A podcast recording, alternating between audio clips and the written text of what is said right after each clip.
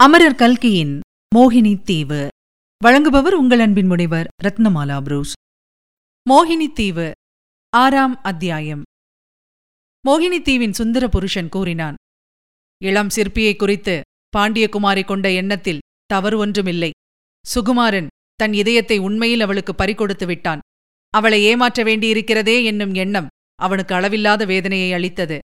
ஆயினும் தந்தையை விடுதலை செய்ய வேண்டிய கடமையை அவன் எல்லாவற்றைக் காட்டிலும் முக்கியமான கடமையாக கருதினான். பாண்டியகுமாரியிடம் தான் கொண்ட காதல் பூர்த்தியாக வேண்டுமானால் அதற்கும் உத்தமச்சோழரை விடுவிப்பது ஒன்றுதான் வழி. இவ்விதம் எண்ணி சுகுமாரன் புவனமோகினி தன்னிடம் நம்பிக்கை வைத்துக் கொடுத்த மோதிரத்தை தான் வந்த காரியத்துக்கு பயன்படுத்திக் கொள்ள விரும்பினான்.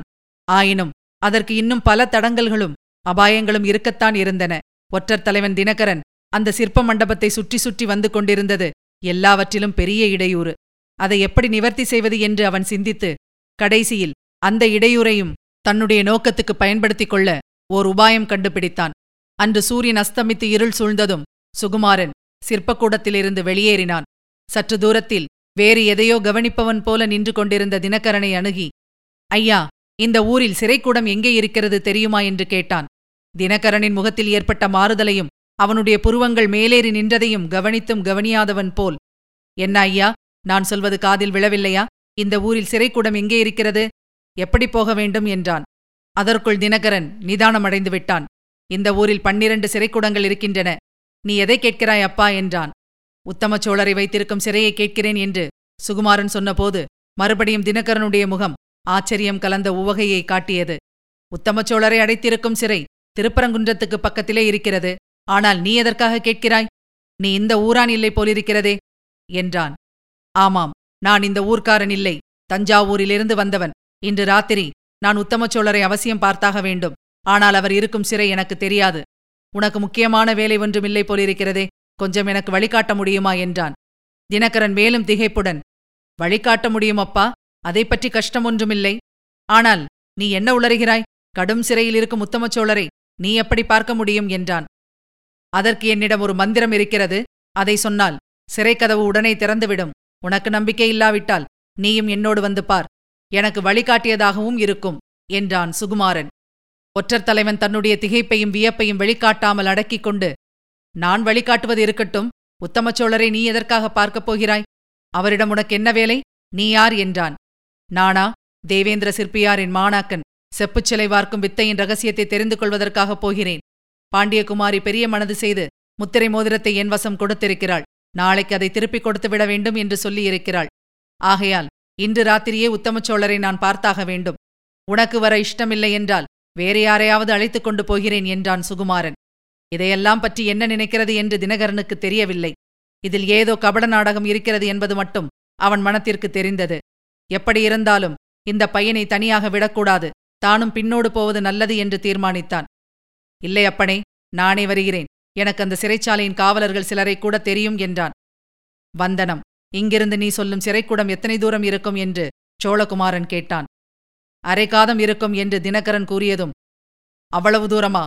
நடந்து போய் வருவது என்றால் வெகுநேரமாகிவிடுமே நான் இரவில் சீக்கிரமாய் தூங்குகிறவன். குதிரை ஒன்று கிடைத்தால் சீக்கிரமாய் போய் வரலாம் என்றான் சுகுமாரன். குதிரைக்கு என்ன பிரமாதம்? ஒன்றுக்கு இரண்டாக வாங்கித் தருகிறேன். இரண்டு பேருமே போய்விட்டு வரலாம். எனக்கு கூட உத்தமச்சோழரை பார்க்க வேண்டும் என்று ஆசையாயிருக்கிறது. ஆமாம் அவர் ராஜராஜ சோழரின் நேரான வம்சத்தில் பிறந்தவராமே அது உண்மைதானா? என்று தினகரன் கேட்டான். அதெல்லாம் எனக்கு தெரியாது ஐயா. உத்தம சோழர் சிற்பக்கலையில் சிறந்த நிபுணர் என்று மட்டும் தெரியும். முக்கியமாக செப்பு நிபுணர் என்று மட்டும் தெரியும். செப்பு விக்கிரகம் வார்க்கும் வித்தை தற்சமயம். இந்த தேசத்திலேயே அவர் ஒருவருக்குத்தான் தெரியுமாம். பாண்டியகுமாரி புவனமோகினி சிற்பக்கலையில் ஆசையுள்ளவளாயிருப்பது அதிர்ஷ்டவசந்தான். இல்லாவிட்டால் பாண்டிய மன்னரின் முத்திரை மோதிரம் லேசில் கிடைத்து விடுமா? என்று சொல்லி சுகுமாரன் தான் பத்திரமா வைத்திருந்த முத்திரை மோதிரத்தை எடுத்து ஒரு தடவை பார்த்துவிட்டு மறுபடியும் அதை பத்திரப்படுத்தினான். ஆனால் அந்த ஒரு வினாடி நேரத்தில் அது உண்மையான அரசாங்க முத்திரை மோதிரம் என்பதை தினகரன் பார்த்து கொண்டான். அதை பலவந்தமாக சுகுமாரனிடமிருந்து பிடுங்கிக் கொண்டு விடலாமா என்று ஒரு கணம் தினகரன் நினைத்தான். ஆனால் அந்த அதிசயமான மர்மத்தை முழுதும் ஆராய்ந்து தெரிந்து கொள்ள வேண்டும் என்னும் ஆசை காரணமாக அந்த எண்ணத்தை ஒற்றர் தலைவன் கைவிட்டான். சரி வா போகலாம் என்று சொன்னான். அரண்மனை குதிரை லாயங்களில் ஒன்றுக்கு தினகரன் இளஞ்சிற்பியை அழைத்துக் கொண்டு போனான். உள்ளே சென்று லாயத் தலைவனிடம் ஏதோ சொல்லிவிட்டு இரண்டு குதிரைகளை கொண்டு வந்தான். அடே அப்பா நீ யார்? என்றான் சுகுமாரன். தினகரன் ஒரு கணம் யோசித்து நான் யார் என்றால் இந்த மதுரையில் வசிக்கும் ஒருவன். எனக்கு கூட சிற்பக்கலையில் ஆசை உண்டு அதனால் தான் உன்னோடு வருகிறேன் என்றான். கட்டாயம் வா அது மட்டுமல்ல உத்தம சோழரிடம் நான் எதற்காகப் போகிறேனோ? அதை மட்டும் தெரிந்து கொண்டு விட்டால் அப்புறம் சிற்ப வித்தையில் நான் தெரிந்து கொள்ள வேண்டியது ஒன்றும் இராது. மதுரையில் ஒரு சிற்பக்கூடம் ஏற்படுத்தலாம் என்றிருக்கிறேன். நீ எனக்கு உதவி செய்ய முடியுமா? என்றான் சுகுமாரன். ஆகட்டும் முடிந்ததை செய்கிறேன் என்றான் தினகரன். இருவரும் குதிரைகள் மேல் ஏறி திருப்பரங்குன்றத்துக்கு அருகிலிருந்த பெரிய சிறைச்சாலைக்கு சென்றார்கள். வழக்கம் போல சிறைக்காவலர்கள் அவர்களை தடை செய்தார்கள். ஒற்றர் தலைவன் தினகரனை பார்த்ததும் அவர்களுக்கு கொஞ்சம் திகைப்பாயிருந்தது ஏனெனில் தினகரனுக்கு பாண்டிய ராஜ்யத்தில் மிக்க செல்வாக்கு உண்டு என்பது அவர்களுக்கு தெரியும். ஆனாலும் யாராயிருந்தால் என்ன? அவர்களுடைய கடமையை செய்தேயாக வேண்டுமல்லவா? தடுத்த காவலர்களிடம் சுகுமாரன் முத்திரை மோதிரத்தை காட்டியதும் மந்திரத்தை காட்டிலும் அதிக சக்தி முத்திரை மோதிரத்துக்கு உண்டு என்று தெரிந்தது. புவனமோகினி சொன்னது போலவே காவலர்கள் தலை வணங்கினார்கள். கதவுகள் தட்சணமே திறந்து கொண்டன. இருவரும் பல வாசல்கள் வழியாக நுழைந்து பல காவலர்களை தாண்டி உத்தமச்சோழரை வைத்திருந்த அறைக்குச் சென்றார்கள். உத்தமச்சோழரை பயங்கரமான தோற்றத்துடன் பார்த்ததும் சுகுமாரனுடைய உள்ளத்தில் அமுங்கியிருந்த கோபம் துக்கம் எல்லாம் பொங்கின. ஆயினும் மிகவும் சிரமப்பட்டு அடக்கிக் கொண்டான். அவருடைய அறைக்குள் நுழைவதற்குள் நீர் கொஞ்ச நேரம் வெளியிலேயே இருக்கலாமா என்று தினகரனை கேட்டான். நன்றாயிருக்கிறது. இத்தனை தூரம் அழைத்து வந்துவிட்டு இப்போது வெளியிலேயே நிற்கச் செய்கிறாயே என்றான் தினகரன். அவ்விதம் சொல்லிக்கொண்டே சுகுமாரனுடன் உள்ளே நுழைந்தான். அறைக்குள் நுழைந்ததும் சுகுமாரன் கதவை சாத்திக் கொண்டான்.